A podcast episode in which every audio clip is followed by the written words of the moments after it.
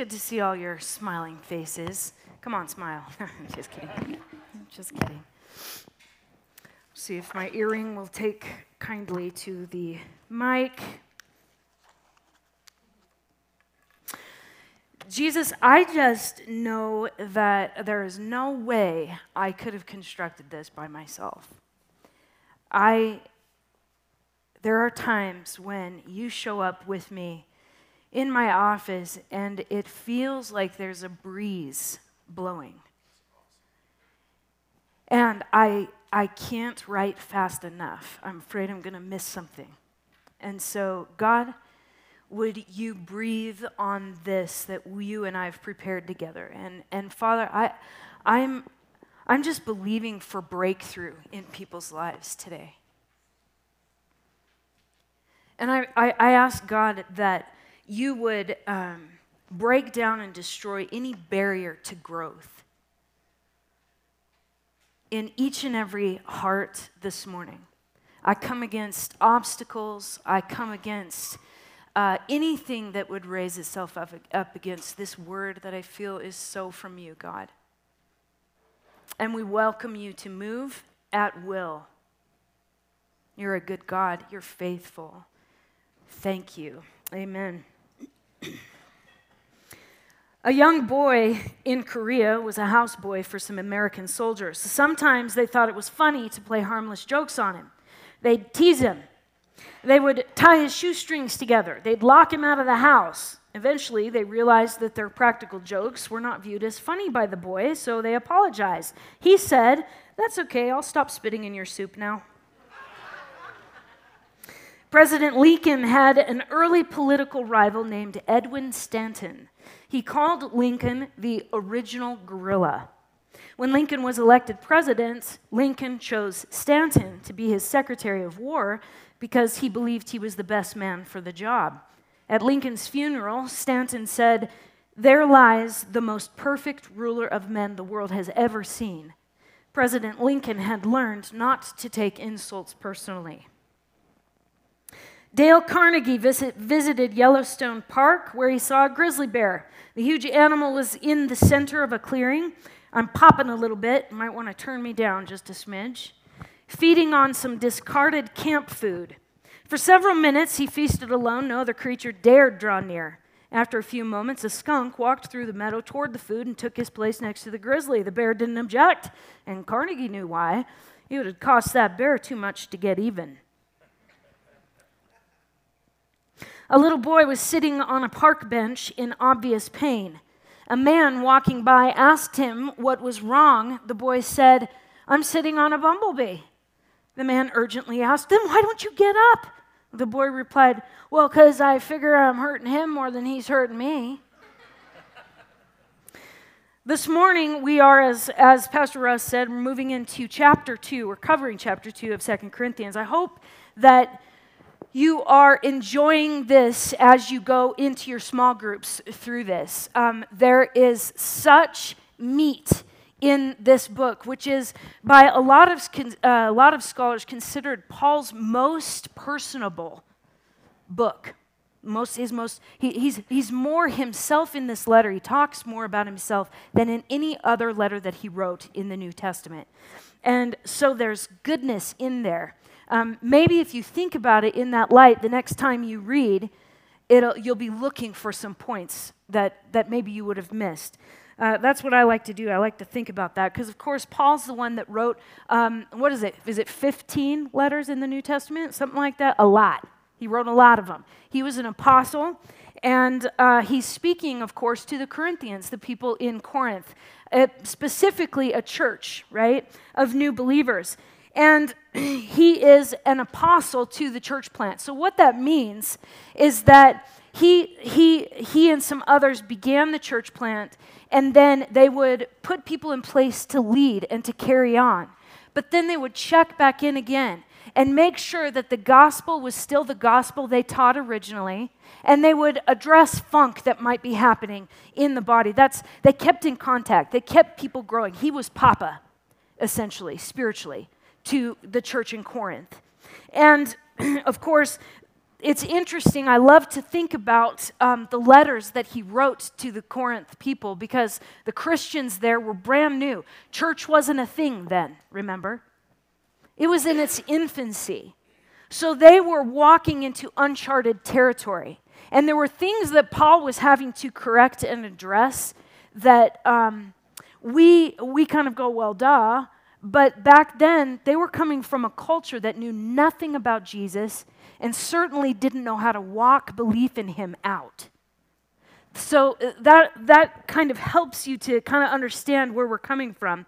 And Paul was consistently setting standards for the people that he wrote to in the New Testament on how you live like a Jesus believer. He's talking about kingdom here. Now, today's focus in chapter 2, I'm going to read just a section of it. it. You know, it's such a mishmash, chapter 2 is. I don't know if you found that yet or not. There's a lot of stuff in there. Some of it feels like, ah, I don't know why that's there. And there's others of it that's, so he's touching different things. But I want to specifically hone in on uh, verses 5 through 11. He says this I am not overstating it when I say that the man who caused all the trouble hurt all of you more than he hurt me.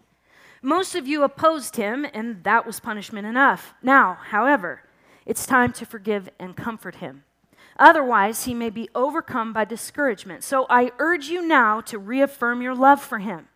I wrote to you as I did to test you and see if you would fully comply with my instructions.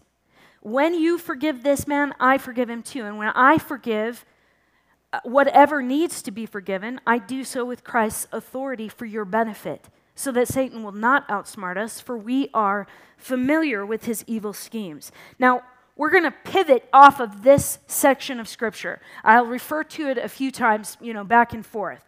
But there was there is such a key here. We have a um, we have an attaboy, attagirl from Paul. He's applauding the Christians in Corinth for some particular things. Number one, for confronting an offense or an issue that was problematic in the church. Okay? And then he's going further to challenge them not to stop there and miss the fullness of what it means to be a kingdom person, right? And because, see, Paul knows that kingdom living produces health, growth, maturity, life, the whole nine yards.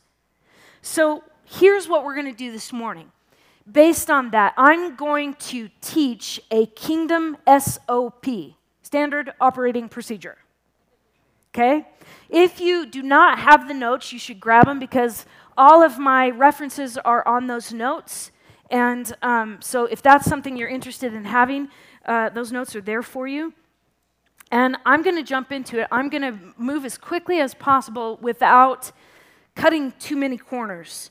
Uh, because I do feel this is so important. For some of you, this will not be new. But please don't roll your eyes. I will see you.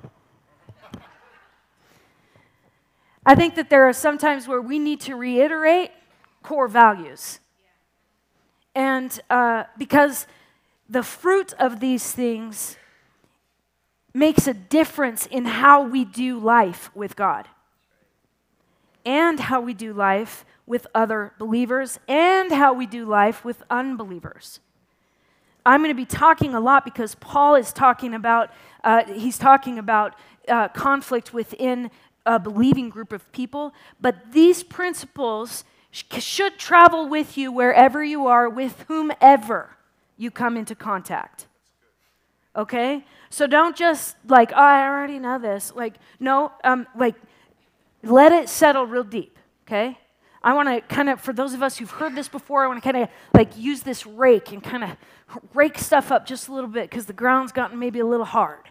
And speaking from myself first. Um, okay, so let's jump into this. We're going to be talking about, as sons and daughters of the king, there are some standards that we have to live by. When you say yes to Jesus, it changes your mode of operation. All right?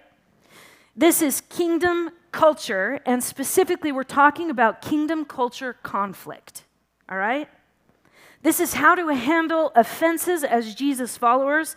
And um, This, by the way, originated from Jesus. Paul didn't construct this himself, this came from Jesus. Okay? And we'll talk about that a little. But under, under, under this subject, under SOP for, for kingdom culture conflict, we're going to talk about one, confronting the, the offense, and two, forgiving the offender. There are two subpoints under that. Again, you have your notes. If you don't, you should get them. Because um, I'm going to teach this like a class. Um, we have why we forgive and how we forgive. Okay? So now you kind of have the roadmap as to where we're going. We're going to start out in Matthew 18 15, which is Jesus downloading this kingdom SOP. It says, If another believer sins against you, go privately and point out the offense. If the other person listens and confesses it, you have won that person back. But if you are unsuccessful, take one or two others with you and go back again, so that everything you say may be confirmed by two or three witnesses. If the person still refuses to listen, take your case to the church. Then, if he or she won't accept the church's decision, treat that person as a pagan or a corrupt tax collector. Here's the th- deal we might not like some of that, but Jesus said it, so we probably can't throw it out. Just saying. A Sunday school teacher had just concluded her lesson and wanted to make sure she'd made her point. She said, Can anyone tell me what you must do before you can obtain forgiveness of sin? There was a short pause, and then from the back of the room, a small boy spoke up. Sin, he said. the number, the first thing that you have to deal with in, in, in, in dealing with these issues is you've got to confront the offense, right? And that's what Paul is saying. You've confronted this situation. Good. Now I want you to take it a step further. We're going back to confronting the offense. And the first thing under confronting the offense is you've got to name the offense.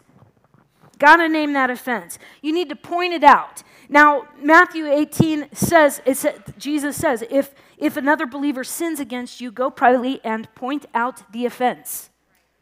But uh, there are some cautions here. This requires the fear of the Lord. What do I mean by fear of the Lord? I don't mean be scared that, that God's going to smite you. No, I'm talking about you better have God written all over your need to confront someone. Because if the problem is you, God will not bless that.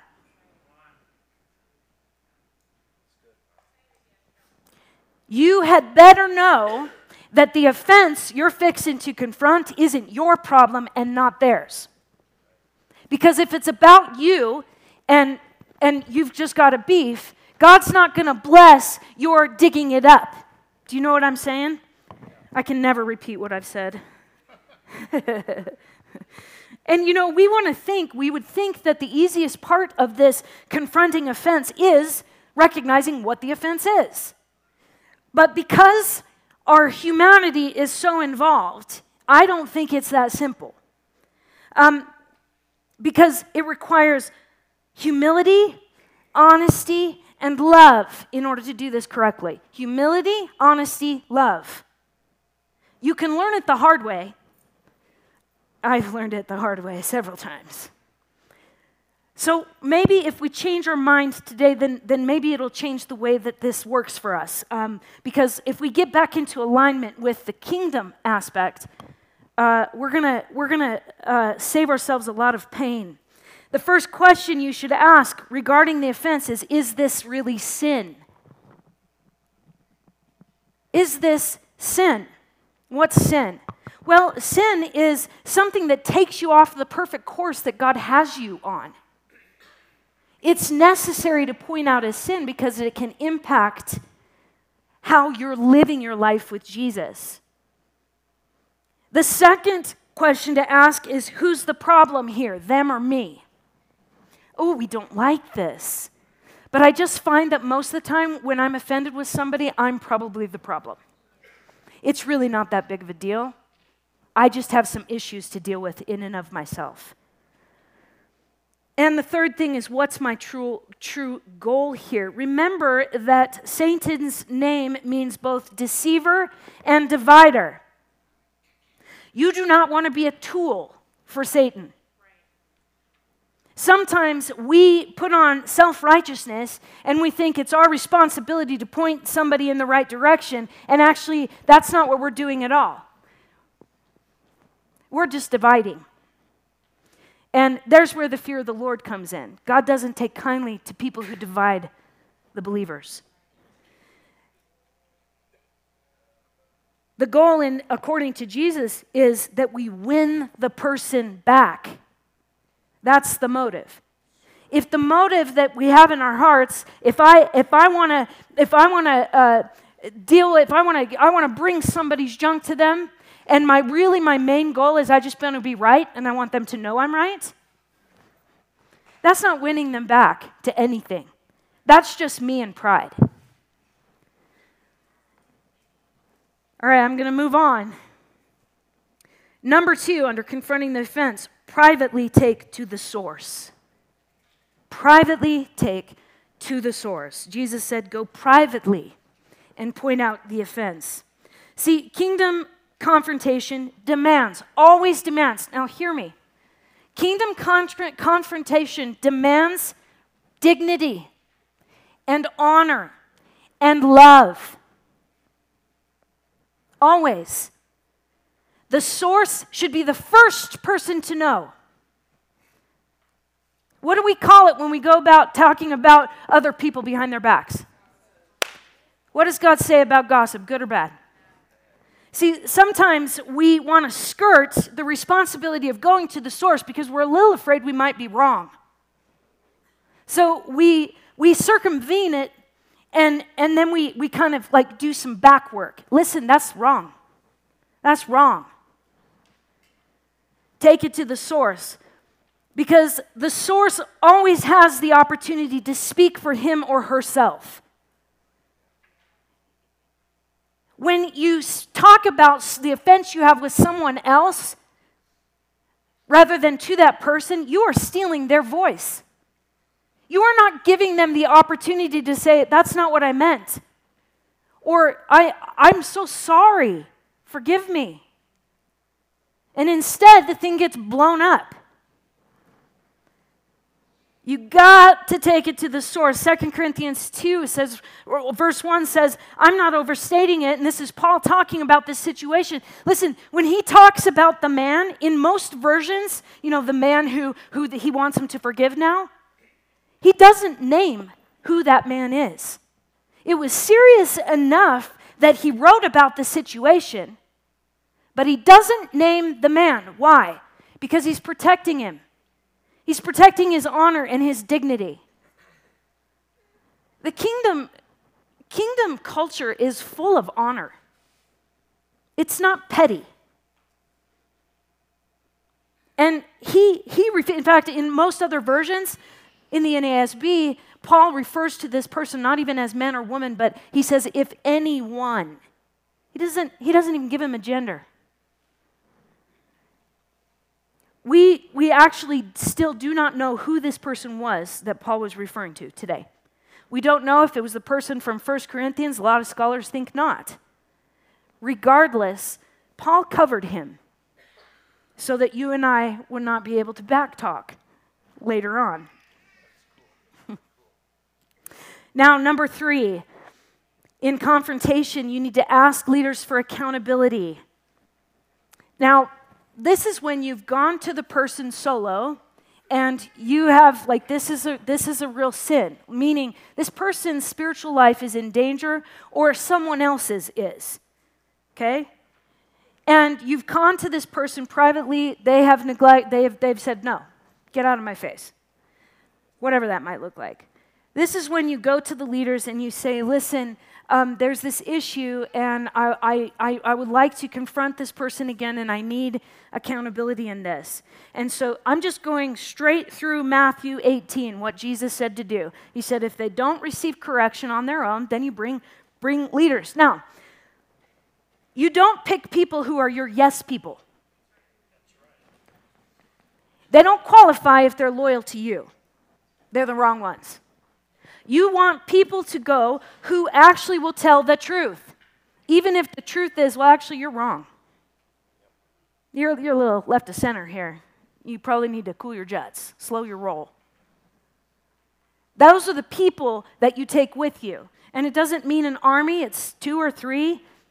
And the reason is there, there are a few reasons. It holds both people up, both parties accountable, right?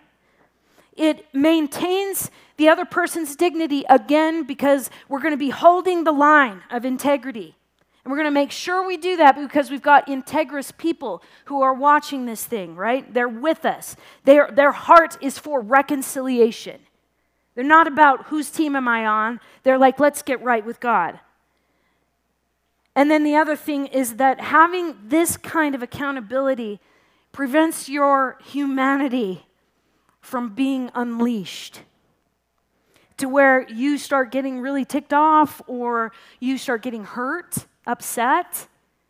You know, these, and, and then you start saying things that you probably shouldn't say. These, these folks that you bring along with you in this situation, they'll, they'll be like, hey, wait, wait, okay, let's pray. Oh, no, no, no, no, calm down. Let's, let's go back. So that the goal is, right, that reconciliation occur, that this one be saved. Now, number four is taking that issue that can't be solved with uh, solo or with accountability, and it's still a major issue. Um, this is when you take it before the church. Now, here in the West, we're not real. We don't see this maybe a lot, or if we have, maybe it's been really ugly and it's really looked like shame. That is not what Jesus was talking about here. Um, in Mexico, when we were there uh, this, this, this year, uh, we had a situation where we went into this little town called Batacosa, um, and it was so weird. We get there, and there's nobody there except for an old paint horse I swear, he looked like he was leaning up against a chain link fence. He wasn't, but he looked like he was. Otherwise, there was like nobody out and about. It was just very strange. And um, what had happened was years ago, um, a, a woman had started a church there, and this church was vibrant.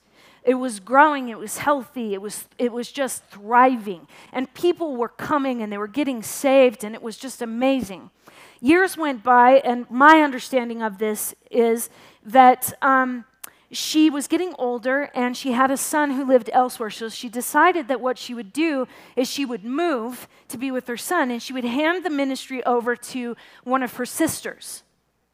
And the sister said, Sure. The, the older woman left, and man, God breathed on it. And that church continued to grow. But what happened, as often happens, people started getting jealous. And, and, what, what, I, I said that incorrectly. The oldest sister who had left got jealous because the people shifted their hearts. And uh, which, by the way, this is happening a lot in churches in America as the boomers are retiring. We're seeing across the board this very same issue. At any rate, the, the younger sister then is, is, is the, the, the, the older sister, oldest sister comes back, decides she's going to take back the church. The younger sister is like, you know, uh, and then there was a third sister who sided with the older sister. Anyway, it was a mess. The thing fractured. And now the situation in Batacosa has been that people don't want to have anything to do with the church, God, Jesus, anything, because they have such a bad taste in their mouth because of this unconfronted conf- offense that's going on with these sisters. Now, we didn't know that. Well, we knew some of this, but we, there was so much we didn't know. We come in, and, uh, and it was rough. Uh, we didn't have the equipment we needed, but anyway, we just soldier on. We had a good time. And I was told I wasn't going to be teaching, so I scrapped my teaching. And then uh, the leader looks at me and says, Hey, I'd like you to teach. I was like, I got nothing. Um, and the only thing that could stick it, that stuck in my head was I'd come across a verse um, in Luke. I'm taking too long on this. Forgive me. Um, it was about the this this. I had missed it. I had missed it. It blew my mind. And Jesus comes into the temple one day and he sees this woman who's been crippled, bent over for 18 years. He touches her, long story short, long story longer. He touches her and heals her. Then, of course, the Pharisees are like, You people shouldn't be coming here on a Sunday to get healed. And Jesus looks at them and says, You untie your donkeys on a Sunday, don't you? And then he says, So, um, why is it bad that I, I set loose this daughter of God? By the way, first time any, any women were referred to as daughter of God, just saying. And and I this goes through my head, so I say, okay, well, this is what I got, and I, I read the scripture. Got Juan Carlos is my translator, and so he translates, and I'm like, okay, well, so I'm thinking maybe um, maybe there's somebody here that's kind of like that woman. You've been struggling with something that has you maybe even figuratively bent over for many years, and God wants to heal you. Is there anyone here? Crickets. I'm thinking, whew, I missed this one big time. Then, then this older woman stands up from amongst the people and she comes forward. She's, she, she's not crippled, but you can tell that she's ill. And uh, we pray for her. Um, and Nikki prophesies over her. I prophesy over her. I felt like Nikki's prophecy was better than mine. I often do. Um, and and I and and then it was like, okay, I'm done. Sit down. Well, come to find out later, when Nikki stood up to then, give her testimony, God highlighted two women in the crowd. One was a young woman sitting next to the older lady, and then the other one was standing over here. Uh, the young woman ends up getting saved. She gives her life to Jesus. She is the granddaughter, I believe, of the woman that was healed. The other woman is one of the sisters, right? She's one of the three. Now, I, we didn't know who they were. And this, this woman was this older lady who had stood and received healing. There was something about that. I don't get it. I don't get it. I felt like I missed it. Like, just goes to show it's not about you. They were so moved by her encounter with God as she stood there that it broke their hearts. And as we were leaving, Juan Carlos is just thrilled. He's just excited. I'm like, I don't know what you're so excited about. But he says, he says, guess what? The three sisters were all there. That was one of them. And they had decided to reconcile. So they're meeting. Okay, that's kind of a long, long story, but you, you have to understand that uh, confronting the offense is absolutely critical. There can be no offense or no forgiveness until you confront it. Now, I, I want to tell you something as a, as a spiritual leader. I mess up all the time. People get mad at me all the time. Unfortunately, very few come to me and tell me about it. I usually hear about it from someone else. Listen, that's not very loving to me. And I'm not talking about chitty chatting behind my back. That's not, that's not what this is about. How am I supposed to grow and change if you don't tell me where I'm screwing up? Can you please love me enough to confront me with the offense that you see on me so that I can change and, and get straight again? For, for those of you who tend to be a stopping spot for folks who don't want to go to the source, but they want to go roundabout and chit chat about it, here's what I, I would love to ask you to do stop it. If you would say, Nope, have you talked to them yet? If the answer is no, then you say, Then I, I'm sorry, I can't hear this. I have to stop talking about it because it's not about me. Do you see how there's a requirement of integrity on both ends of this? Actually, on all three. If I'm not integrous enough to say to you, bring these problems to me so that I can make a change, I am not a fit leader. And I need your help. We need each other in the body of Christ. Am I right? Absolutely. Listen, we gotta, we gotta make some changes here. Because the truth is that God has a huge value for unity. Later on in Matthew chapter 18 and verse 19, it talks about this. It says, let me read it to you. Jesus says, I also tell you this if two of you agree here on earth concerning anything you ask, my Father in heaven will do it for you. For where two or three gather together as my followers, I am there among them. This follows after. Get the confrontation done. Make things right. Why? Because there's power when people are unified. See, the one follows the other. We got to get this right, church. There's a world out there that needs to know the truth and the reality of the love of Jesus. And if we can't figure out how to operate in that as a believer body, what are we doing?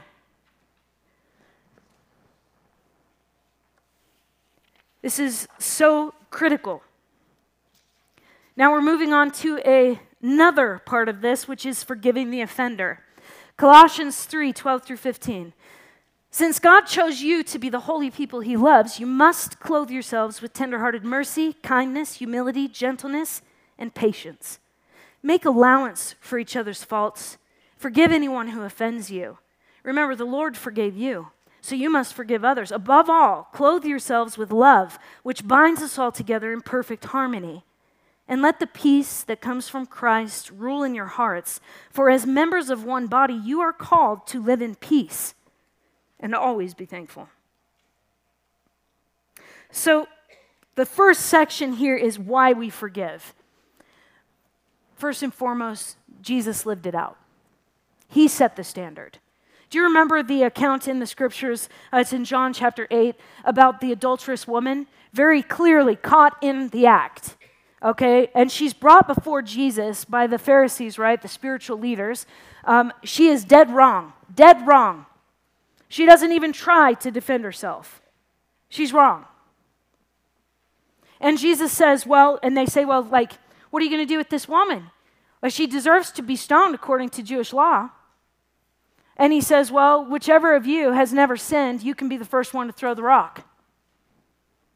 Ends up, they all walk away. And she, he looks at the woman and he says to her, Is no one here left to accuse you? And she says, No. And, and then he says, Well, neither do I. Your sins are forgiven. Go in peace.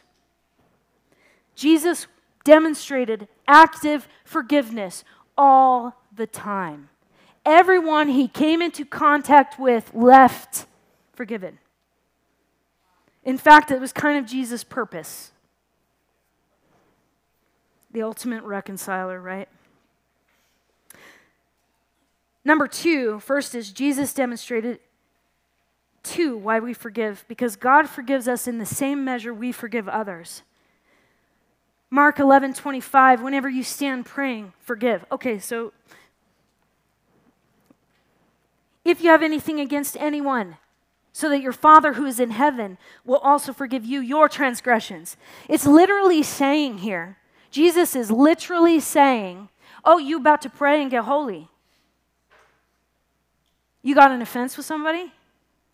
You better stop praying. Go take care of that. Get that settled. Bring reconciliation back. Forgive. Seems to intimate that your prayers are heard differently when you're carrying around the baggage of offense.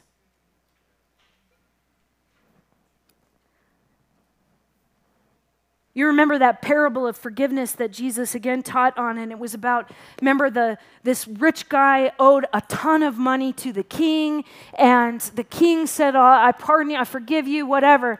And then there was a slave that owed a pittance to that, that rich man. And the rich man decided he wasn't going to forgive him, and so he has him flogged and put into prison. The king hears about this and says, What the what? No, no, no, no. No, no. I forgave you everything. You have to forgive this person. How many of you know that's directed to you and I? Fear the Lord, baby. We got to operate in the fear of the Lord. There see, I feel like sometimes what we do is we we get so wrapped up in our situation, in our circumstance that we kind of throw some things out that make us uncomfortable. And we kind of we kind of forget certain things. In this kingdom SOP by which we live, we are required to forgive. There's no, there's no out here because we are forgiven. Jesus demonstrated it. God forgives us in the same measure in which we forgive. And three, forgiveness sets us free. A 12 year old accidentally killed one of his family's geese. His sister found out about it. He buried the goose because he was afraid of his mom and dad, and there were 24 of them. He figured, he figured, well, if I just bury this one, nobody will know. His sister found out about it, and and um, she blackmailed him. He had to do dishes, her chore. And one day she said to him, "Hey, it's your turn to do. You better get in there and do the dishes." And she said, "No." He says, "No, I'm not doing that." And she says, "If you don't, I'm going to tell mom and dad." And he said, "You do that." I already told her, and she forgave me. I'm free again. Forgiveness sets us free. It's the key that sets us free from that debtor's prison. From, from the parable? It sets us free. See, unforgiveness denies the sacrifice of Christ and it makes us responsible once again for a debt we cannot afford to pay. That's our own transgressions. We've got to get to the place where we recognize that when we think that we're locking someone up who has done us wrong because they deserve it and they need to be punished, no way am I going to forgive them because that's just going to that's just going to set them loose and you know they're going to do the same bad things again. We need to recognize that we get put in the same prison with them. It's a cage. And that thing is constantly before you and you are not free. It's the opposite of what we think. That's kingdom for you. Number four, forgiveness positively impacts your health. It's funny because this seems like such a silly thing, but there are so many of us who are struggling. Like the older I get, the more I'm like, mm, I think I'm a believer in miracles of healing because I feel like more is hurting as I'm aging, which I think is wrong. Uh, but anyway, Listen to this. According to Johns Hopkins Medicine, forgiveness has a huge impact on your health. Quote, and this is the secular world. Whether it's a simple spat with your spouse, long held resentment toward a family member or friend, unresolved conflict can go deeper than you may realize. It may be affecting your physical health. The good news studies have found the act of forgiveness can reap huge rewards for your health lowering the risk of heart attack, improving cholesterol levels in sleep, and reducing pain, blood pressure, levels of anxiety, depression, stress. And research points to an increase in the forgiveness health connection as you age. Got anything you need to forgive? Maybe that knee will stop bugging, bugging you so much. I kind of I'm kind of like making light of this, and I, I, I, don't mean to. It's just these topics are so heavy. One of the first things that we do in deliverance and inner healing, which is spiritual healing, is, is we ask the person that's really struggling, is there any, anything that you need to forgive? Anyone in your life you need to go back and forgive? Because it, that can actually cause a, a malady in your body and yeah, it manifests physically, you have physical pain, but there's a spiritual connotation to it. And a lot of times it's an issue of unforgiveness. That's why it's one of the first things that you ask. So, you know, uh, Matthew 18 um, says, uh, I tell you the truth, whatever you forbid on earth, it's whatever you bind on earth will be bound in heaven. Whatever is actually the way it's written is whatever is bound in heaven will be bound on earth. Whatever is loosed in heaven will be loosed on earth. And it's talking about uh, keeping your ear to the heart of God and saying, like, is there, am I bound because there's something in my past I need to let go of? And that's how you get freedom. As it is in the natural, so it is in the spirit. Many times, if you have a hang up, there might be something behind it that requires some spiritual action. Does that make sense? You're very quiet. Okay. Number five, we forgive because unforgiveness leads to bitterness that impacts kingdom expansion. You can refer to Hebrews 12, 14, and 15 that talks about pursuing peace. Um, and that's the one that talks about not letting a root of bitterness spring up and defile many. Now, bitterness comes out of unforgiveness, always. That's what it comes out of. Um, there is this account that I came across. Um, there was a revival that this, this group of people had been praying for, this church had been praying for for so long, and they really wanted God to show up. And uh, what the problem was that the community was divided. And so this is the same kind of scenario that we saw in Mexico. It just occurred to me that I told the wrong story in that place. I hate it when I do that. Well, there's no fixing it now. So let's just move the Mexico story to here. you get my point. You know, here's the thing when you're dealing in real time is that there's no. Okay, start again. Um, what I wanted to say about the about that story went in the wrong place because we were talking about going before the church with an offense. We are never afraid to go before family with our offenses. We will sit down with our family and we'll let them have it. I'm not saying that's healthy. What I am saying is that church has to be a family like environment where if someone is going super south, you gather them up in love and you say, listen, we as a body want to support you into health and freedom from this, this, this thing that you're dealing with. Okay, that's what I meant to say. Okay. Thanks. Thanks so much. Okay. I'm going to skip that story. Okay. So we've got why we forgive. Now let's get on to how we forgive. Because sometimes we talk about forgiveness, it sounds like, at least to me, this nebulous thing, and I'm not really sure exactly what it looks like. Right? I don't know if you feel that way. I do. Okay, the first thing, the first thing that we can do, and these are options, Number one is self evaluate in this issue of forgiveness. And what do I mean by that? Well, the question is Has God forgiven me? I could say if the answer is yes, then proceed to forgiveness. Um, because we've all been forgiven. All of us. We, we have all been forgiven. This is kind of a repeat. But here's where I want to take it a little bit differently with this one. One of the ways that we walk out forgiveness is by coming before God and repenting. Repenting is not, I'm going to tell you all of my sins and I'm going to feel really sad about it and cry. That's not repentance. Repentance literally means making a turn. A turn from what? From one king that is de- deposed to another king who is Jesus.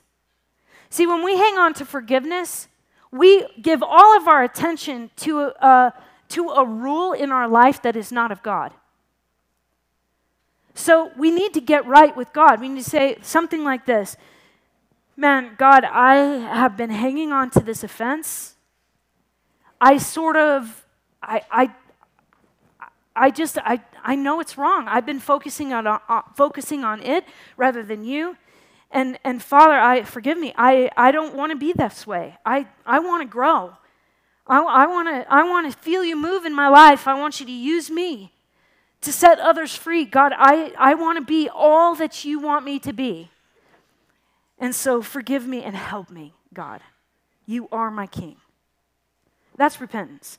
See, we think, we actually think that when we carry an offense and we refuse to forgive, that we have the upper hand because we have the right, right? There are a lot of unforgivable things that happen. But that's not the truth at all we actually now are bringing honor to a lesser God. Number two, how we forgive. We war in the opposite spirit. Okay, so I found this story of a duck hunter. It was a couple of them in Georgia. They were out duck hunting in the middle of nowhere. All of a sudden, they look to the horizon, and there's a brush fire coming. And they know, ain't no way we're getting out of this. What do they do? One picks out of his backpack, picks up his lighter, and they begin to light the ground, the brush all around them. What do we call that? Backfire.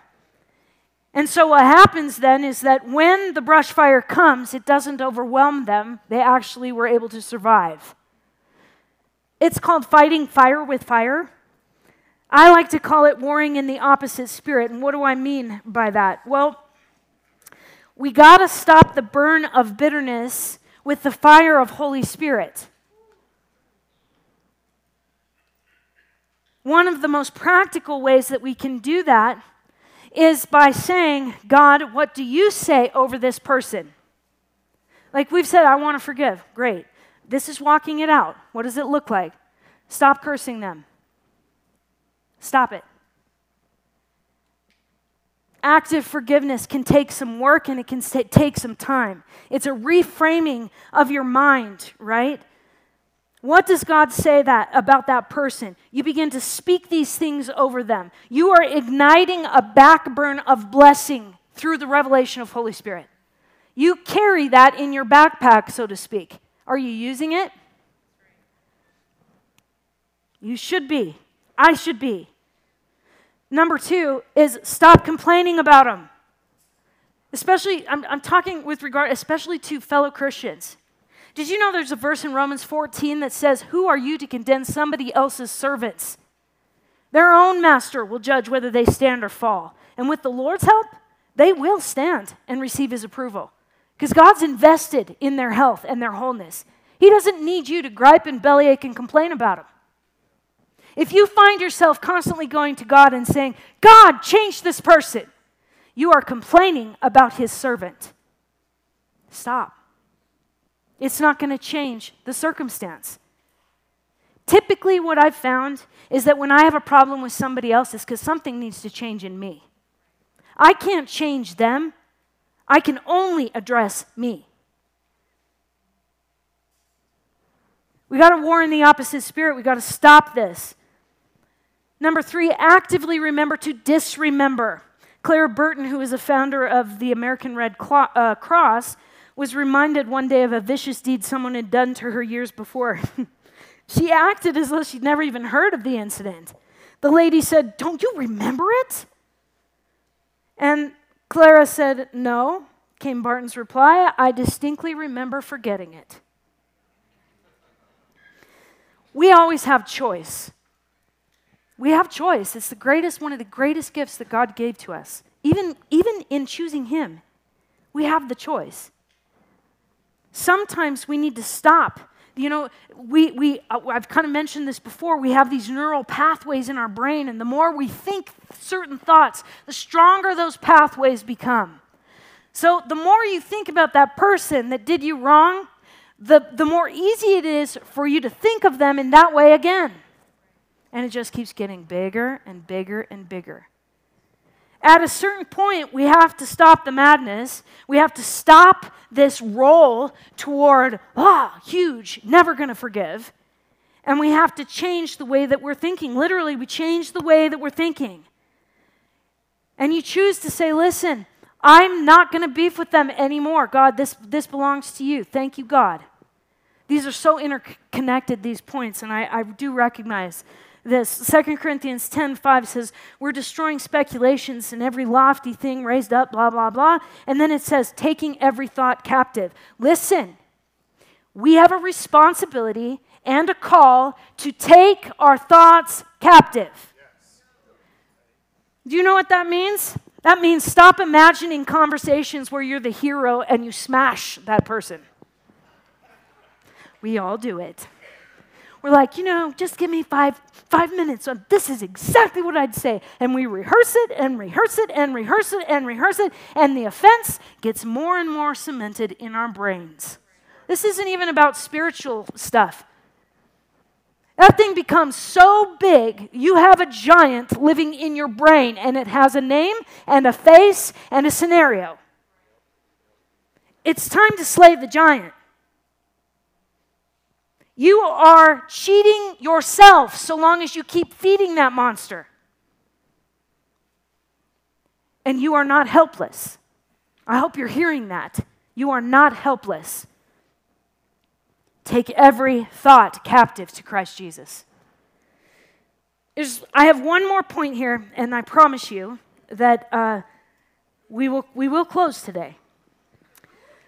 But I, I want you to hang in here. I want you to hang in here with me because I've, I've got a story that goes along with this. Whenever you cover as a, as a, as a teacher or as a speaker or whatever, whatever the heck I am,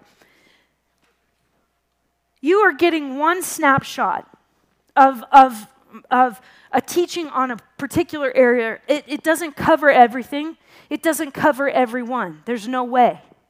There's no way that can happen in half an hour, 45 minutes. It's, it just doesn't work that way. My concern is always in people um, feeling as though they've been generalized, as though I'm not thinking about you obviously I'm, I'm not perfect and I can't think about everybody, but throughout the, the, the construction of this teaching, I just kept hearing the voice of someone saying, But you have no idea what happened to me. You have no idea the hell I've lived through. You have no idea how evil this was. So, what I'm saying to you could sound really glib and it could be really ticking you off. You can come to me with your offense later. But seriously, my heart and my intention is, is not to gloss over something serious. But here, here's the hard thing. See, the truth is, I've never experienced abuse. I've never experienced anyone perpetrating against my person in any way, as, as far as physically, mentally, emotionally. I have never experienced um, sexual abuse. I've never experienced, you know what I'm saying? And I recognize that that is not normal for most people. It's not normal. It's kind of like somebody, I said this this week, and I don't ever want to be accused of this. I, somebody came up to me once and said, uh, after my daughter died, that they knew what I was going through because their dog died. Now, but wait a second. According to them, that was the biggest pain they'd ever experienced. Pain is pain, right? But I don't want to be that one that comes to you and says, well, you know, sure, like whatever. I, I just don't want I just don't want to be that person. I am mindful of the fact that there are atrocities that have happened to people in this room that I can't even fathom. I am never going to tell you that I know what you've gone through. I'm not even going to pretend. That would be a lie. I don't know. The, the hard part about this is that this principle, this kingdom principle of forgiveness, still applies to you. Oh, that's hard. Because you see, God loves you so much. He does not want you to live a life imprisoned by the wrong that has been done to you. He is for your freedom.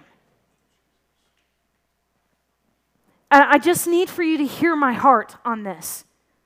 There's nothing in the Bible that says, well, you, you, you only forgive up to a certain point. It's not in there. We have to forgive. With that in mind, I want to tell you this. I've, I've actually talked about this before, and many of you probably are aware of Corrie ten. Um, this is my favorite story because none of us, I don't believe anyway, any of us in this room have ever experienced what Corrie ten Boom went through in the concentration camps during World War II. Um, she was from Holland and she was taken captive.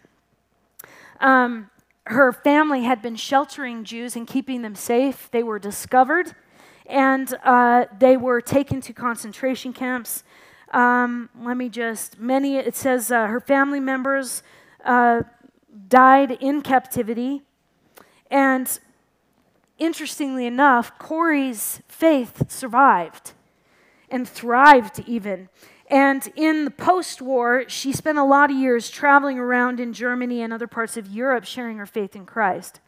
Now, I'm going to read this because I don't want to get this wrong. Her sister, Be- um, Betsy, was her, her best friend. Both of them were single and they still lived at home. That's what you did in those days. And her sister died in, in, in the concentration camp. And just keeping that in mind, okay? On one occasion in 1947, while speaking in a church in Munich, she noticed a balding man in a gray overcoat near the rear of the basement room. She'd been speaking on the subject of God's forgiveness, but her heart froze within her when she recognized the man. She could picture him as she had seen him so many times before, in his blue Nazi uniform with a visored cap, the cruelest of the guards at Ravensbrück camp, where Corrie had suffered the most horrible indignities and where her own sister had died. Yet here he was, at the end of her talk, coming up the aisle toward her with his hand thrust out. Thank you for a fine message, he said. How wonderful it is to know that all our sins are at the bottom of the sea. Yes, Corrie had said that. She had spoken so easily of God's forgiveness, but here was a man whom she despised and condemned with every fiber of her being. She couldn't take his hand. She couldn't extend forgiveness to this Nazi oppressor. She realized this man didn't remember her. How could he remember one prisoner among thousands? You mentioned Ravensbrück, the man continued, his hand still extended. I was a guard there. I'm ashamed to admit it, but it's true. But since then, I've come to know Jesus as my Lord and Savior. It has been hard for me to forgive myself for all the cruel things I did, but I know that God has forgiven me. And please, if you would, I would like to hear from your lips too that God has forgiven me. And Corrie re- recorded her response in her book. Quote I stood there, I, whose sins had again and again been forgiven, and I could not forgive. It could not have been many seconds that he stood there, hand held out, but to me, it seemed hours as I wrestled with the most difficult thing I'd ever had to do. For I had to do it. I knew that. It was as simple and as horrible as that. And still I stood there with the coldness clutching my heart.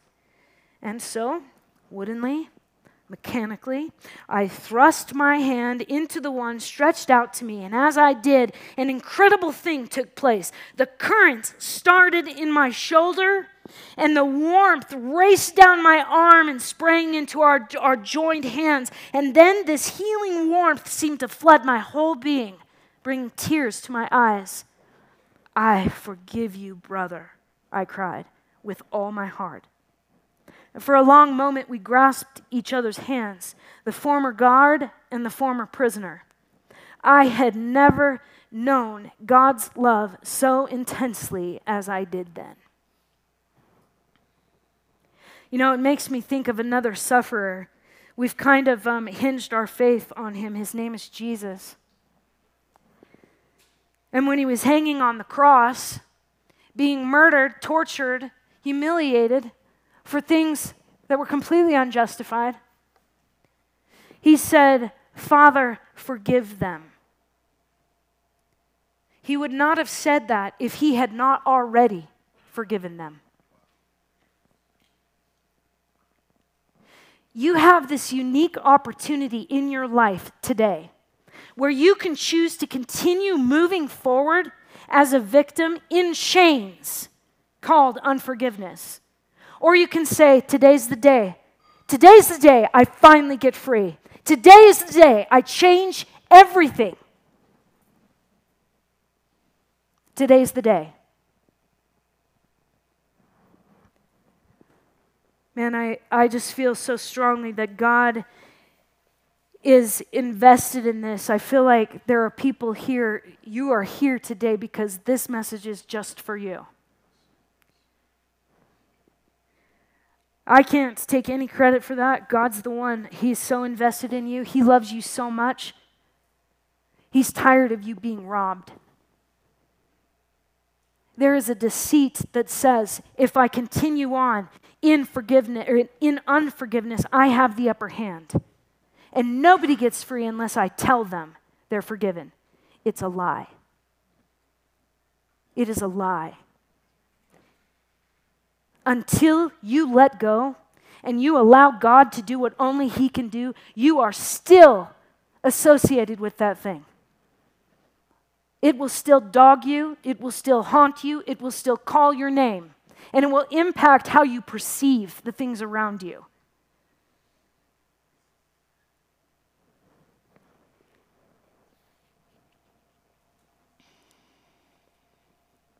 God's calling his people to walk in health, wholeness, and maturity. Do you want to grow? You know, I, I didn't say this earlier, and, and I, I don't know why I didn't. Let me ask you some questions. Do you feel stuck in your relationship with Jesus? Do you feel like people around you hear him and you don't? No matter what, it just feels like, ah. Or maybe maybe you, you feel like you've just you're in a spot where you're not hearing him like you usually do. Would you say that you are not hearing holy spirit right now? You don't have to say anything out loud. Do you find it difficult to want to pursue the things of god? Do you feel like the, the like you think about getting together with jesus followers like in a small group or just reading your bible praying, whatever. Do you feel like that is the most difficult thing right now that you could ever tackle? There is a huge possibility that the reason why you're feeling so disconnected is because God's calling you to go back to this place and to address some things, then to forgive so that you can see again. He's invested in your freedom because he loves you. Nobody loves you like him.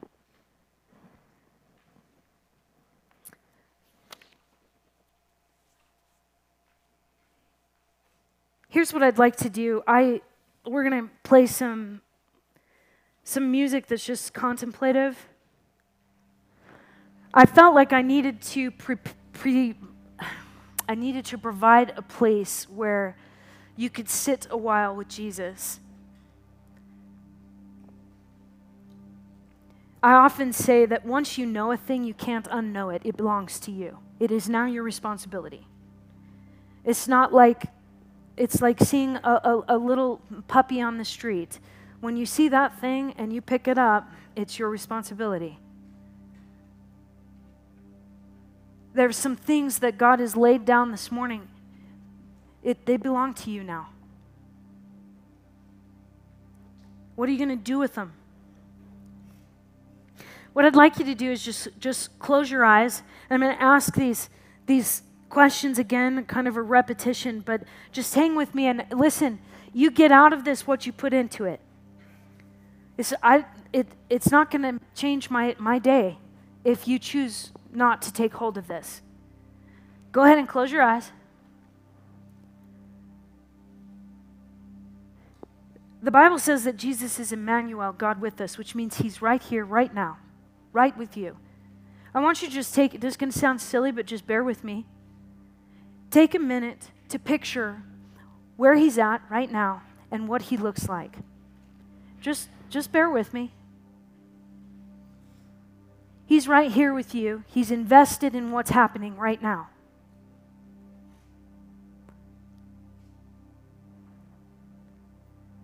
Where are you in your relationship with Him? Where are you at?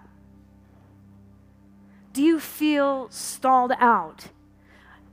And as you're sitting there and Jesus is with you, like maybe he's got his arm around you and he's like, "Tell me your story, man. I I love you. I want to hear what's on your heart." You can this is your time to take this to him and talk about it. Yeah, God, I I just I do. I feel like you're nowhere. Maybe you you've got a chronic illness and you've had so much prayer and I'm not saying like this is the answer every time, but is there something that's dogging you? And you would say, like, I just, I, I feel like I'm in torment. I, I, I have trouble hearing the things that you're saying to me, Jesus. I know you're always speaking. I know that you love me as much as you love anyone else. And yet I feel like you don't. Now I'm going to ask Holy Spirit right now Holy Spirit, would you bring to mind a person, an event, whatever it is that might be in the way. Not all of you are going to get something. That's okay. Or just, would you just tell him, Jesus, I give you permission to bring this thing to mind? I, I want to be honest with you right now. Now's the time. Some of you already know. This, this is your opportunity for freedom.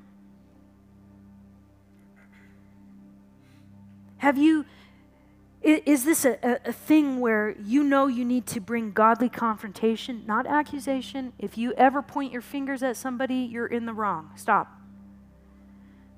Maybe, maybe your situation is not one where confrontation is possible. There are those incidents. But if yours is a situation where you know you could go and make it right and you refuse to do it, that's what we're talking about right now. Maybe you feel completely justified in your position. The world would say that you are. But this thing is dogging you. Jesus, I need help with this. Have you come to the place where it's not about the confrontation, it's about the second piece? Arguably the hardest part forgiving. And Jesus, you can, you can kind of feel him kind of nudging you, going, Yeah, yeah, you, you're, you, you know that one? Sweetie, it's time. Brother, it's time.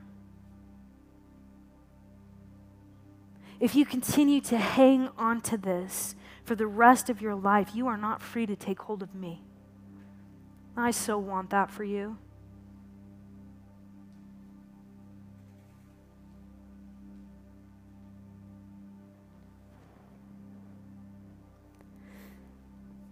here's what I'd like you to do as you're as you're sitting there. You can you can do it quietly, you can do it out loud. It doesn't matter to me. You get gold stars if you say it out loud. I'm just kidding. You need to say with your mouth, Jesus, I've been wrong here. I am harboring this offense, and I have been refusing to forgive because of all of these things. And I recognize this morning as you're speaking to me that this is wrong, that I have to stop, that it is killing me. And it is time. The mud stops here, right here with me today.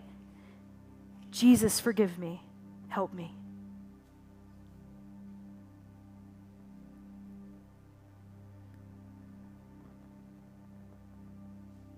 And now, this is when you you're going to give that person, that situation by name to Jesus who's sitting there.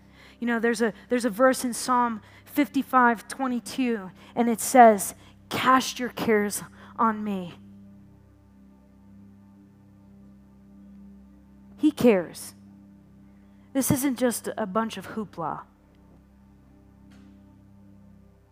Would you give that thing to him by name? It might sound something like this Jesus, I have held this offense against Joe. And I have refused to let it go. I have not wanted to forgive them, but I recognize that it's time. Here's the thing, God, I don't think I can do it without you. I, I, I, I have some tools to walk it out with, God, but I haven't had the will to want to. Would you change my heart right now, Holy Spirit? I don't want to leave this place the same way that I came into it. I, I, I, recognize that you are standing before me and you're saying, just give me your baggage. Give me your bags. You don't need that anymore. It's too heavy for you. Give them to me. And so, God, I, I give that to you. I, I, I give this thing to you. And God, I trust you. I don't get this, but I trust you, God.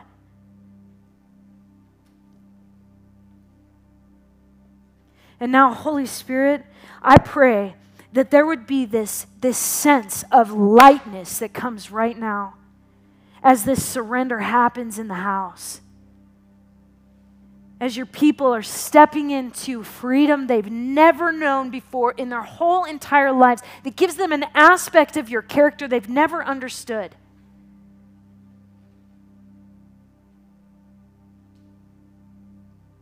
You love us so much that your first response was forgiveness. And it cost you greatly. God, we want to be like you. Would you set us back into order this morning, Holy Spirit? And I ask God that, that there would be fruit that is born, like supernatural things that happen for individuals this week they never could have organized. Phone calls, opportunities to speak that they've never had before, a closeness where they feel the, the intimacy of your presence, saying, Listen, this is how we walk it out. Good job. Keep going. Keep going. Keep going. You're going to get it. You're going to get free. Listen, you're in the midst of walking this out. It's going to be okay.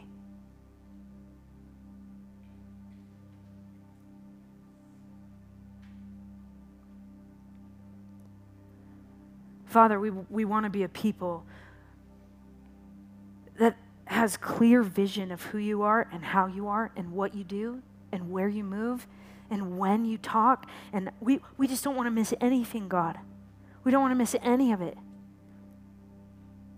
Thank you for this word of hope.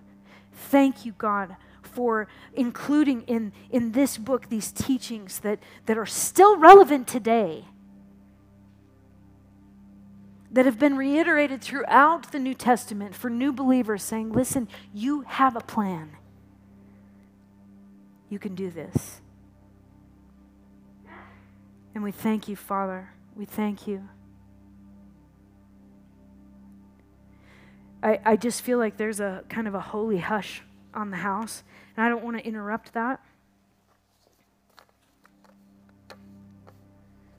For those of you who um, need to go, please go, at, at, but, but do so quietly and reverently. I, I want to challenge you that if someone here in this body keeps coming up and that you are mindful of them, it might just be that you need to lay your hand on them and just say, Listen, I love you. I'm praying for you.